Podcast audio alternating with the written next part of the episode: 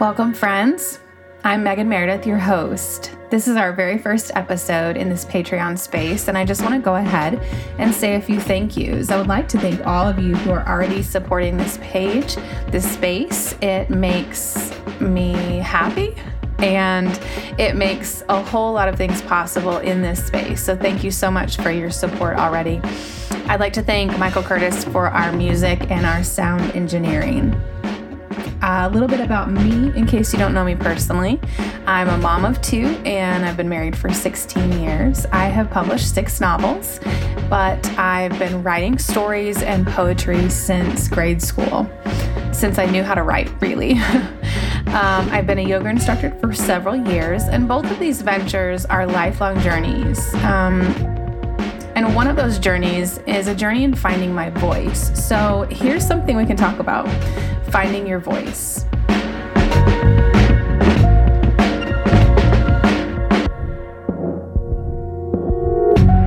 So, what do I mean when I say finding your voice? That sounds, it's um, a little bit kitschy. It's um, maybe even a cliche lately. Um, some people like to say, you know, speaking your truth or different ways of saying that. But what what do people mean when they say that they found their voice or it took them a long time to find their voice or they still haven't found their voice? Um, in my own personal opinion, I think that finding your voice really equals authenticity and um, boundaries. And so a lot of that I think comes from when we say that we don't have a voice, it's really the fear of authenticity. It's about acquiescing.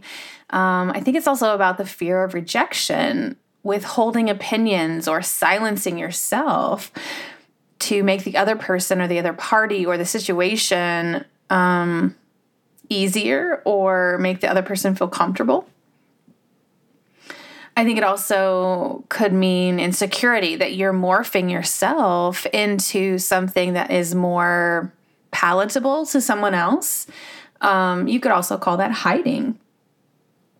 I think it speaks to a lack of boundaries a lot of the time.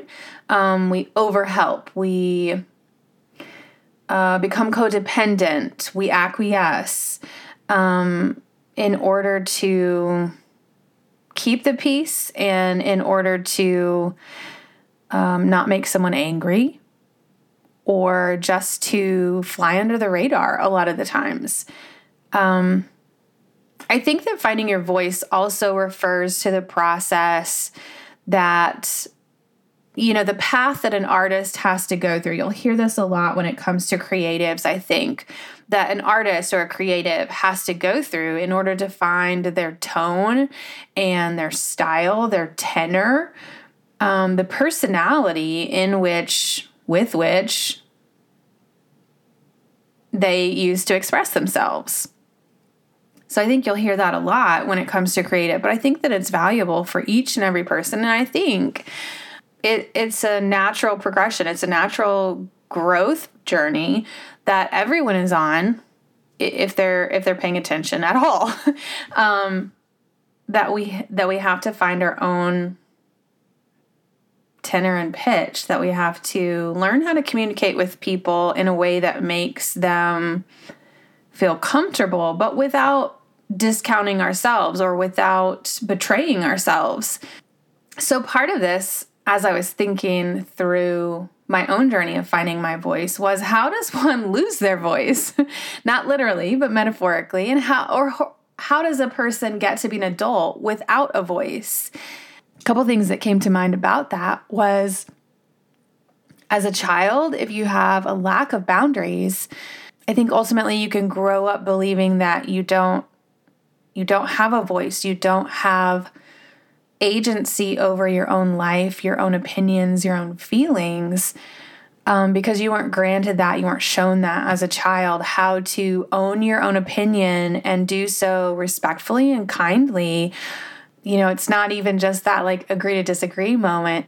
It's being able to, to hold your ground, not from a place of defense, but hold your ground in the sense that, like, you're allowed to have an opinion. You're allowed to be a person. You're allowed to engage in this conversation with someone else or this situation and they're allowed and you're allowed like you're both allowed to take up space in the world.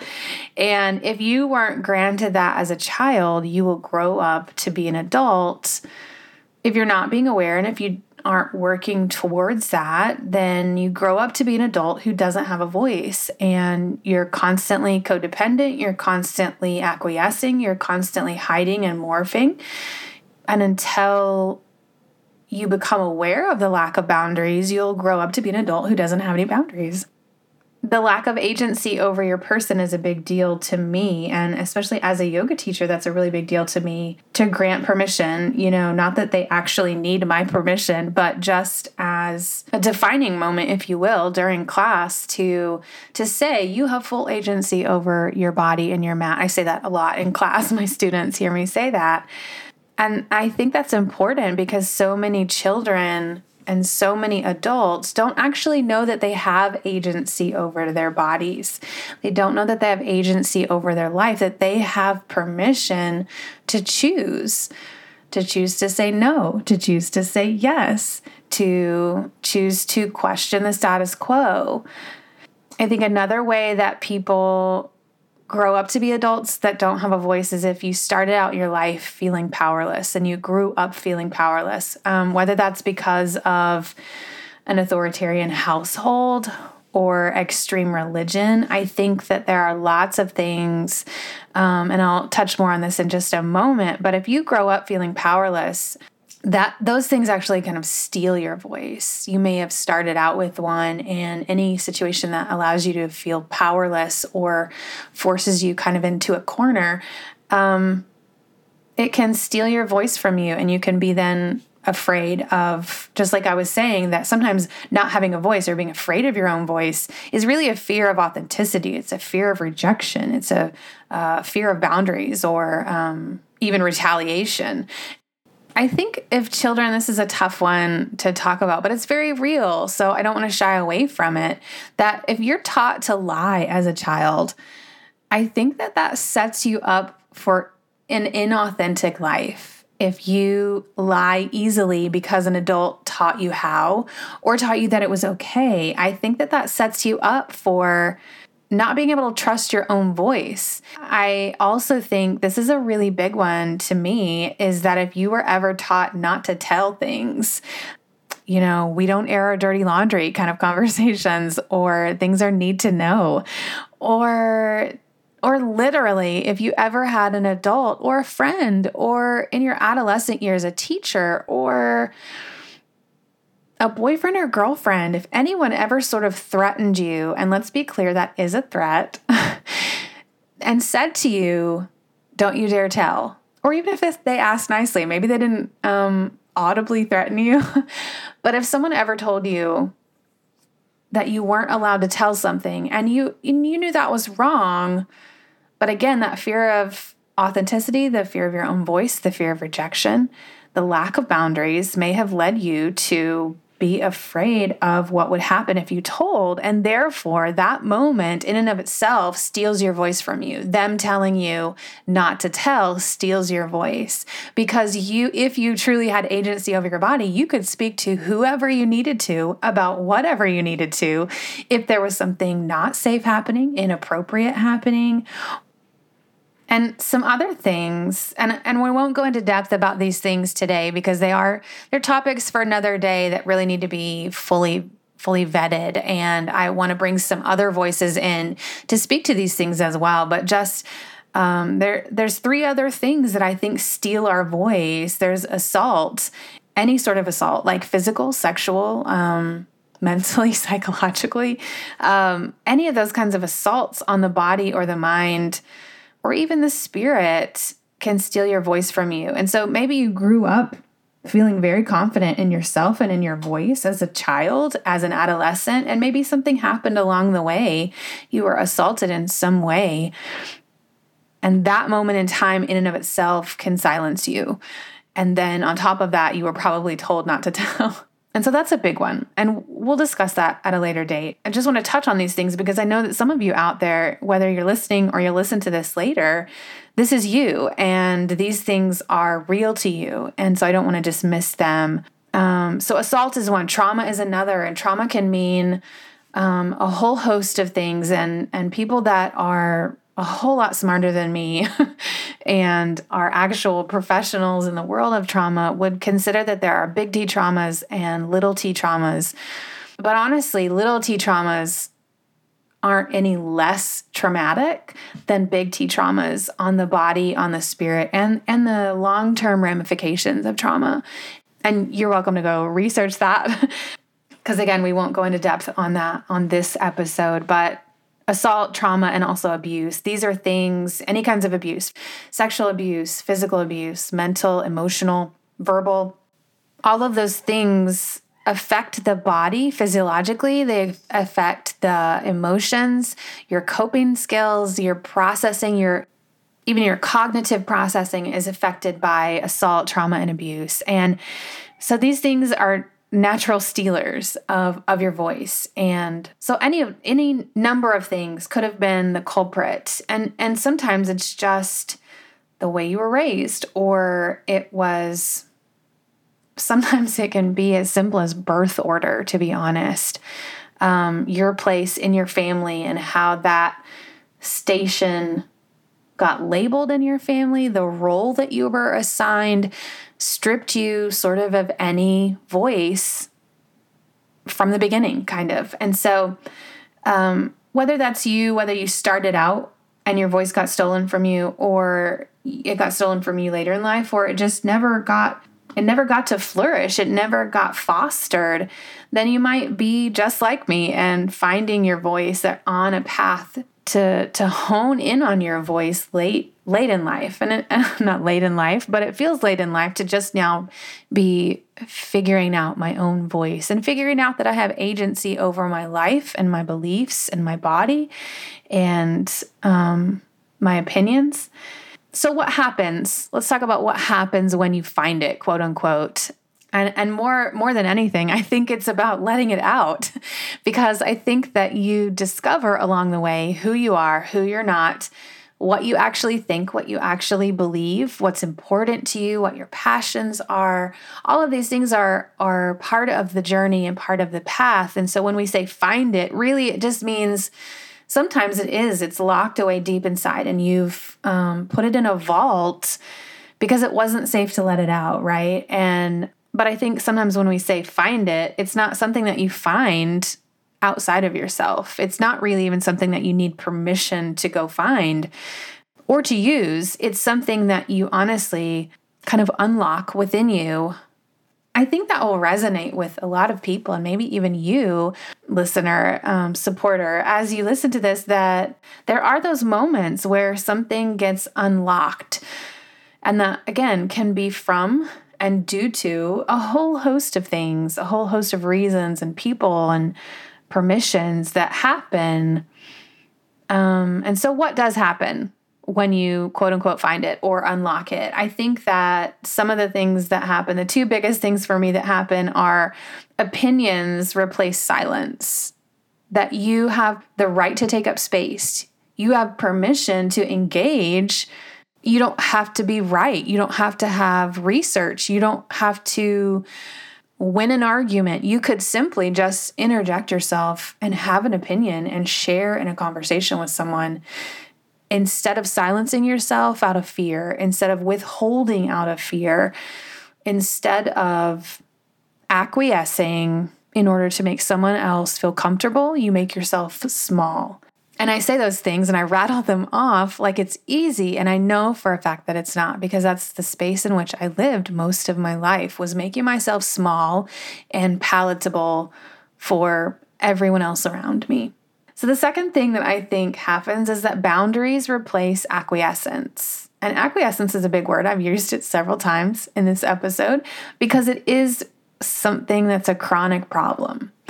Um, not only with me, but also maybe with you. Um, that I think boundaries are a hard thing to learn. It's it's even a strange journey to figure out that you don't have boundaries. honestly didn't know what boundaries were until I was an, an adult in my 30s. um, and that's rather sad, actually. Um, but I think there comes a point where you realize that you're allowed to say no. Part of this, I think, comes from that powerlessness, that extreme religion, and that authoritarian household. If you come from any of those, a powerless situation of any sort, you learned at a very early age to acquiesce, um, that you didn't get to say no. And sometimes even our parenting um, lends itself to this. I catch myself doing this all the time that that my child's not allowed to disagree with me. My child's not allowed to disobey. My child's not allowed to say no. And I think that is a slippery slope and there has to be some balance there and boundaries where we teach our children um, how to do things respectfully and how to even question our authority without becoming defensive to where they're allowed to push back a little bit respectfully and understand things, especially if you have a firstborn like mine. Um, he questions everything I do. He wants to understand things. And so I could shut that down very easily and be very authoritarian and how dare you question my authority and how dare you question what I'm asking you to do. But that's coming from a place of defense and a place of fear. Like I'm afraid of losing my control over him. I'm afraid of losing my authority within my family. Um, and that also stems from powerlessness in my own life. And so here I am trying to be in control as a parent and if you're questioning me, I feel defensive and I feel like I'm losing my ground. But really, if we're sharing power with our children, we're sharing permission with them, then then I'm okay with the fact that he's questioning me and he wants to understand something. And sometimes that's respectful and sometimes it's not. And so I would rather I would rather speak to the the tone and tenor with which he is speaking to me, the way that he's questioning me, rather than shutting everything down and never letting him say no, never letting him question, never letting him push back, because those are actually, he is testing boundaries. And so we learn about boundaries by testing them, and that's okay. I don't have to be threatened by that, I don't have to be defensive. And I think that that's really important as adults as well, that we teach each other where the boundaries are. And we only learn that by saying no to each other, by saying it kindly and not constantly apologizing and acquiescing. Because when we do that, we're allowing people to betray our boundaries. Or if we didn't have any, we're allowing them to steamroll us, to overuse us, to abuse us, to take advantage of us. So you you could insert any number of phrases there and i think they, they would all apply because when we acquiesce simply to make ourselves smaller or palatable or to even feel useful sometimes um, we're betraying ourselves in the long run that's a very unhealthy thing it might not feel unhealthy in the moment when you do it it also doesn't feel good if you are aware of that in the moment that you've just betrayed yourself in order to make that person more comfortable. And again, if you were brought up in an extreme religion, you were taught how to do that. you were taught that that was maybe even a pillar of your religion was to constantly be acquiescing to the other person because they're more important than you. Again, we some of us depending on what how you were raised and what extreme religion you were brought up in, you were the lowest person on the totem pole and you didn't matter and you didn't really have rights and there was nothing really good inside of you anyway. and that, and that keeps people in a place of powerlessness. That keeps people in a place of acquiescing. Speaking to this what what happens when we find our voice? Not everyone is going to be happy about these changes um, that occur when you find your voice, especially in the early stages when you're just figuring it out, when you start to push back a little bit on things, when you start to say, This is not okay with me, when you start to speak truth. Sometimes you will recognize really quickly um, the spaces in which that is not welcome or people that were benefiting from you not having boundaries and always silencing yourself. You will notice that those changes are not welcome. And honestly, life situations may start to change. You may need to change careers, you may need to change churches. Your friends might ebb and flow And I think that's okay. Um, knowing that that's part of the journey, that some of those things will be holding you back because those were the spaces where you were hiding the most, that you were silencing or being silenced the most situations that don't have any boundaries people that don't have any boundaries nor nor will they accept your changes but they also won't respect your boundaries. And you'll notice that. And those relationships will naturally change or they need to change. So let's talk about how how we actually do find our voice how we um, unlock those things. I think some of that is natural and you can't really force it. Um, you can't sit down and I mean, I guess you could. You could sit down today and say, I'm going to find my voice and just see what happens. But I think most people would find that it's a natural progression, that it happens slowly. And I would say that mine began 10 to 15 years ago. And so this has been a long journey. And I, at times, I was aware of it. And at times, I was oblivious to what was happening. All of the changes that have happened in the past 10 to 15 years, I think, have been just little stepping stones to me finding the right path. I would say the first thing that you need to do when trying to unlock your own voice is just to practice. Even if it's something like this, where you're t- talking into a microphone and then listening to yourself, just practice literally using your voice. Um, you practice with friends, with really safe people, with your spouse. If that spouse is safe, you practice um, with your parents if your parents are safe you practice with your children to where you're both learning how to say yes and no to each other respectfully, and you're both learning how to have boundaries. A good example of that is um, with one of my children, I quite often have to say, You're welcome to be that angry at me. I'm not actually threatened by that, but I don't have to participate in the fight that you're starting with your anger. So that's me learning how to assert my own boundaries instead of acquiescing and getting pulled into the power struggle that this child is trying to start. Because I don't want to tell the child that they're not allowed to feel a certain way. But I also want to respectfully show the child that I don't have to participate in what they're doing. That's a boundary. I, I can't tell someone else how to treat me. I can. They don't have to respect that. I can say, I will not tolerate this. I can say, I don't have to be here in the room. I don't actually have to allow you to inflict that on me, but you are allowed to feel that way um, towards me, at me, around me, or just by yourself. And usually that's what we do. We leave the child um, in their room for a few minutes and let them feel how you how they're feeling and if they can pull themselves around then that's fine. If they can't we'll try again. And i think that we have to do that with each other. We have to be able to say um, this is not okay with me.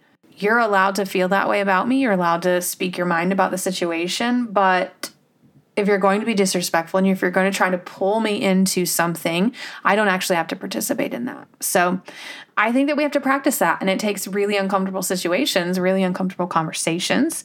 And sometimes it takes practicing walking away and it takes practicing confronting someone, it takes practicing telling yourself no. And sometimes that's the hardest one of all is practicing having boundaries with yourself about your feelings, learning to talk to yourself about your eating habits, your health, your mental health. It's all practice. And so there's some days that it's going to feel natural and you're going to feel like you're nailing it and there's some days that you're going to feel like you're a child again and you're learning this for the first time because in some ways you are, and that's okay.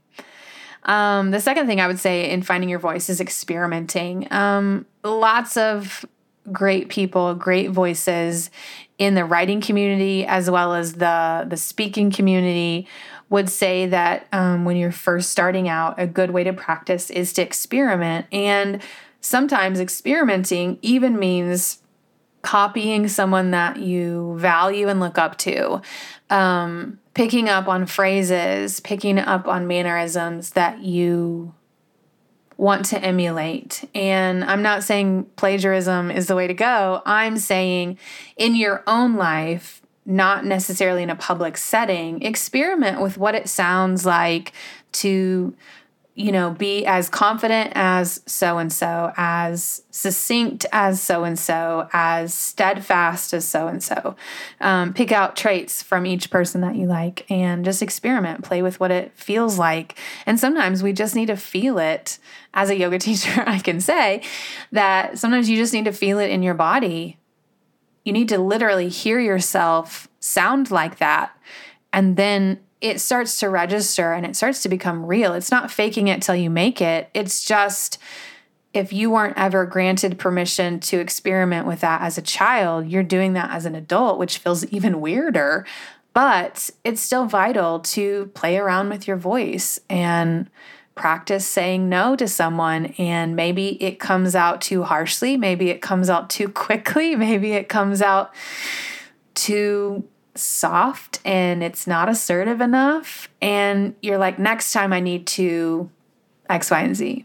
And that's why it's a practice because sometimes it lands and sometimes it doesn't. I think that the third thing is about learning to hear yourself. And this is part of practicing it and experimenting is just being able to learn to hear yourself, to learn quite literally how your voice sounds in real time. And sometimes that that can be as easy as recording it and listening it back to you. Like everybody hates their you know um, voicemail even though i don't really use voicemail anymore.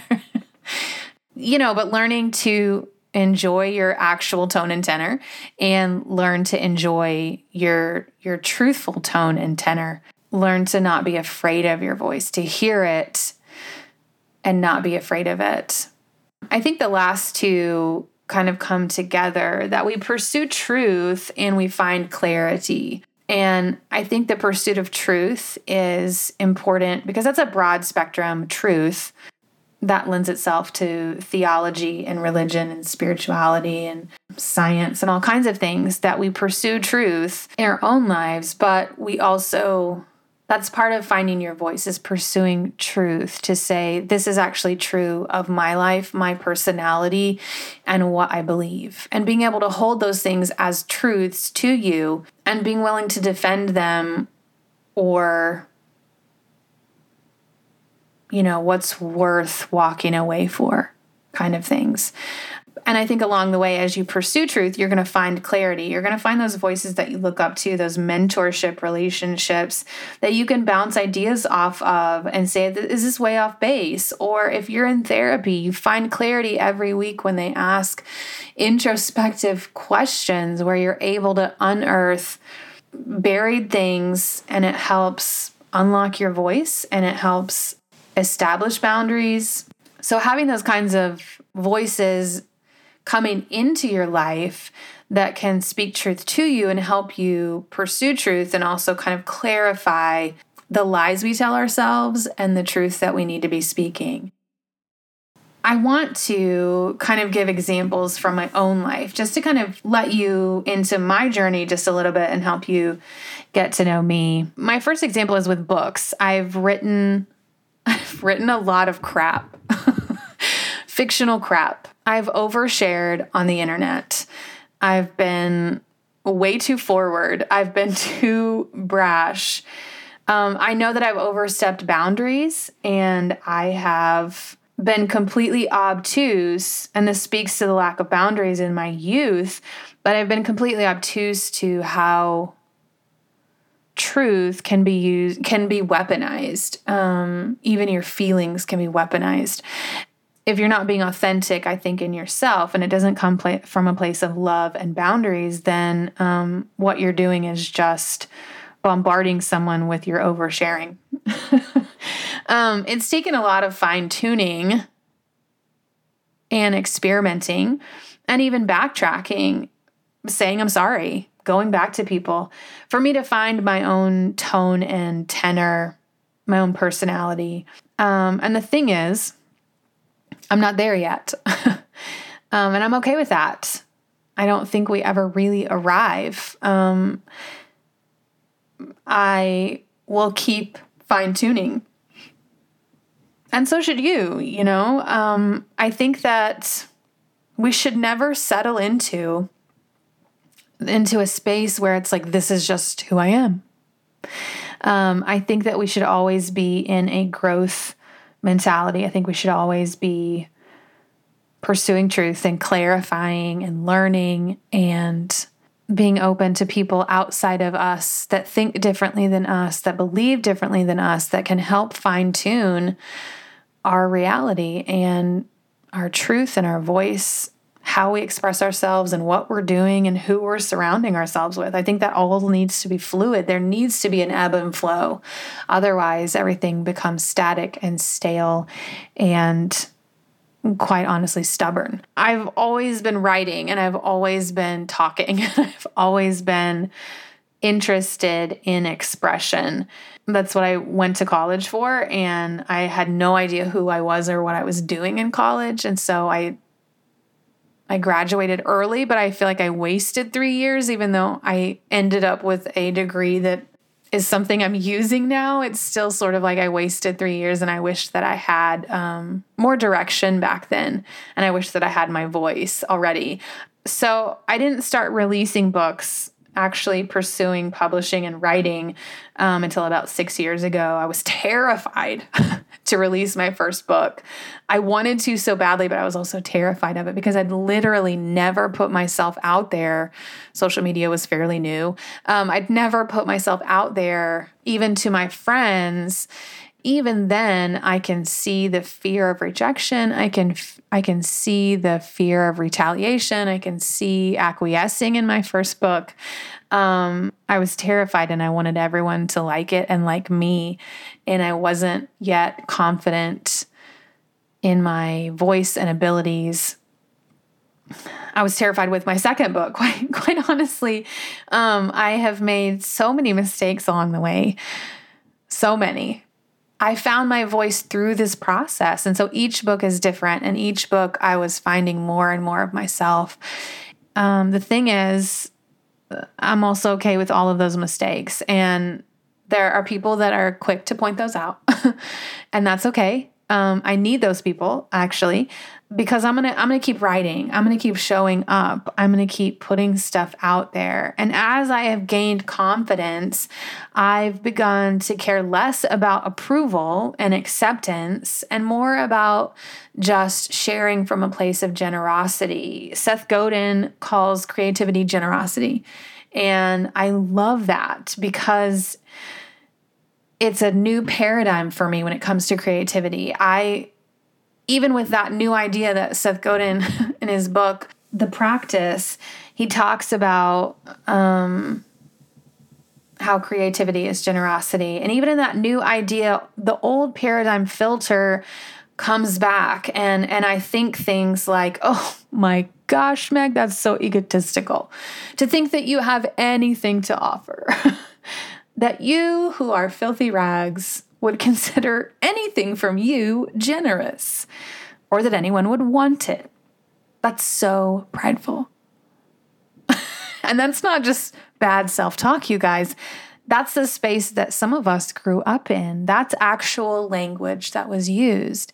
And so to literally flip the script on that and begin to view it the opposite of that, that that my creativity, my words, my sharing, my voice is generous is I mean honestly that's something I'm still working through. But when it comes to fictional stories, I am to the place where I I put those out and I don't so much worry about how many book sales I have, how many reviews I'm getting, what people are saying about it. Um, if my friends are reading them, if my family reads them, um, because it's beauty.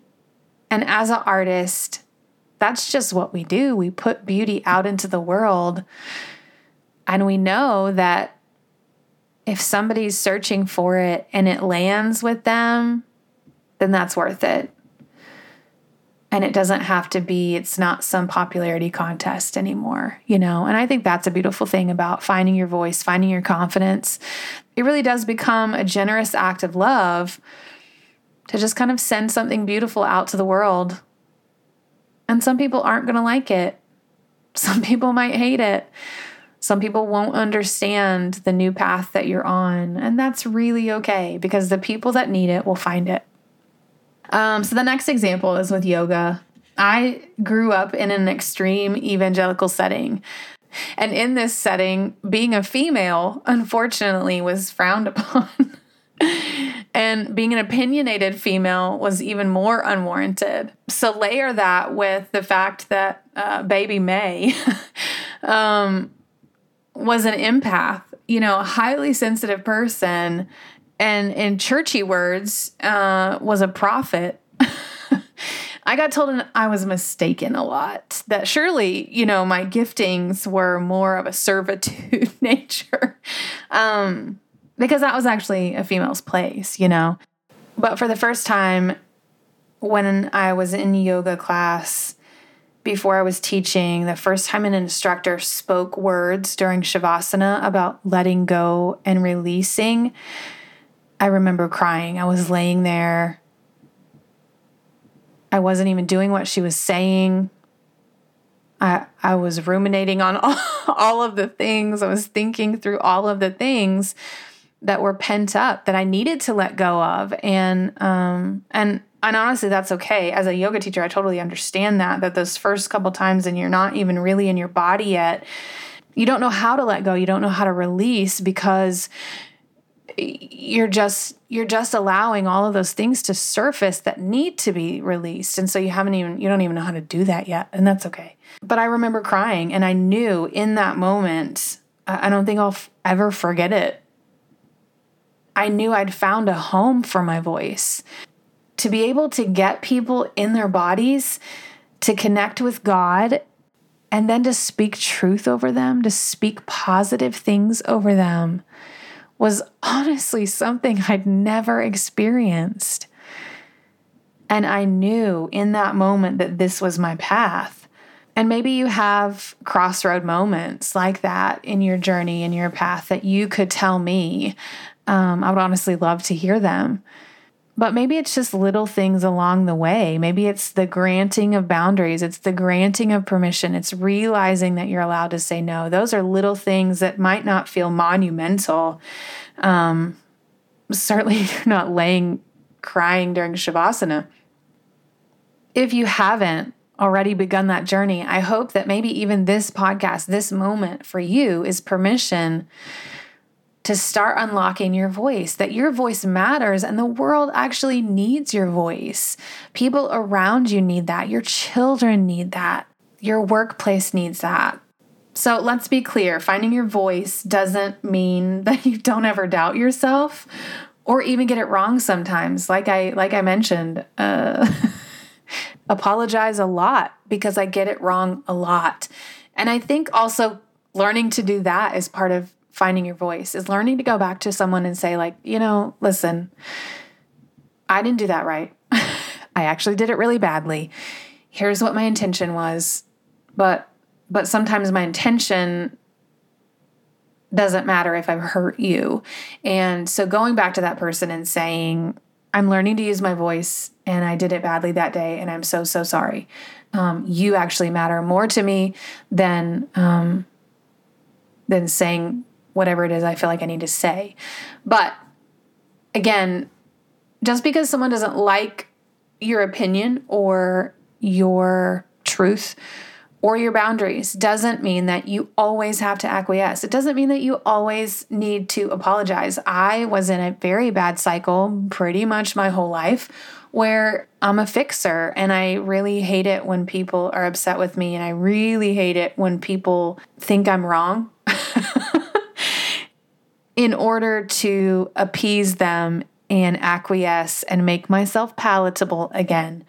Um, some of us, especially codependent ones, um, ex codependent people like myself who are learning to come out of that, we honestly have to learn to stop apologizing. We have to learn to let people be upset, to let people disagree, to let people be unhappy Because if we have been true to ourselves, if we have stood our ground respectfully, kindly, and said, This is actually not okay, and I'm not going to participate in that, that's not actually something that you need to apologize for.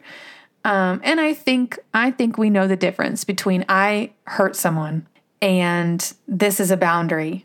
We don't have to fix people's feelings for them. We can actually allow them to feel what they're feeling. Just like my child, you can say, You're actually allowed to be angry at me. I'm strong enough to take that. I am actually not threatened by your feelings. and I know sometimes that is actually the journey. That's a hard thing to do is to learn to say, you're allowed to feel how you feel. You're allowed to rage out if you want, but you're not allowed to do that at me in my direction. I don't have to participate in that. When you're done feeling that way and you're ready to talk about something or you're ready to try to reconnect, then there's space for that. And I'm totally willing to have a conversation. But until then, here's some boundaries, here's some distance, um, because it's not my job to make you feel better. And I think that is really hard, especially if we grew up in that extreme space. Um, if you grew up in an abusive space, an alcoholic space, you may feel the need to constantly monitor and manage everyone else's feelings. And you feel the need probably to manage how people feel about you. When in all reality, how people feel about you is not your responsibility. It's not your job to manage or fix. And they're actually allowed to behave however they want when it comes to them and their personal space. You don't have to manage them you have to manage you and you have to manage your own boundaries and keep yourself sane and safe. And that's really all you have to do. And sometimes that's really hard when it comes to your voice is learning to say, that's not my job.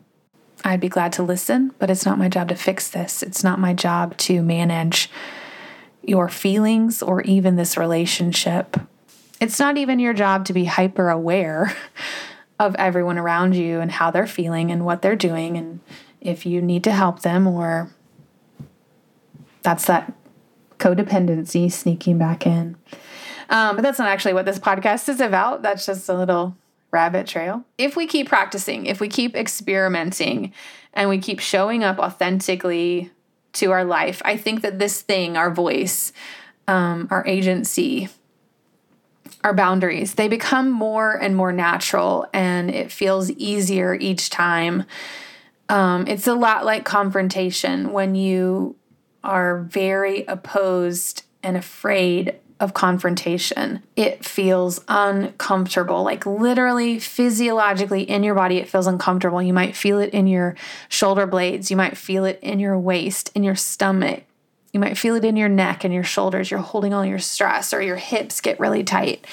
You can hold it a number of places. You can feel it a number of places because it's really uncomfortable.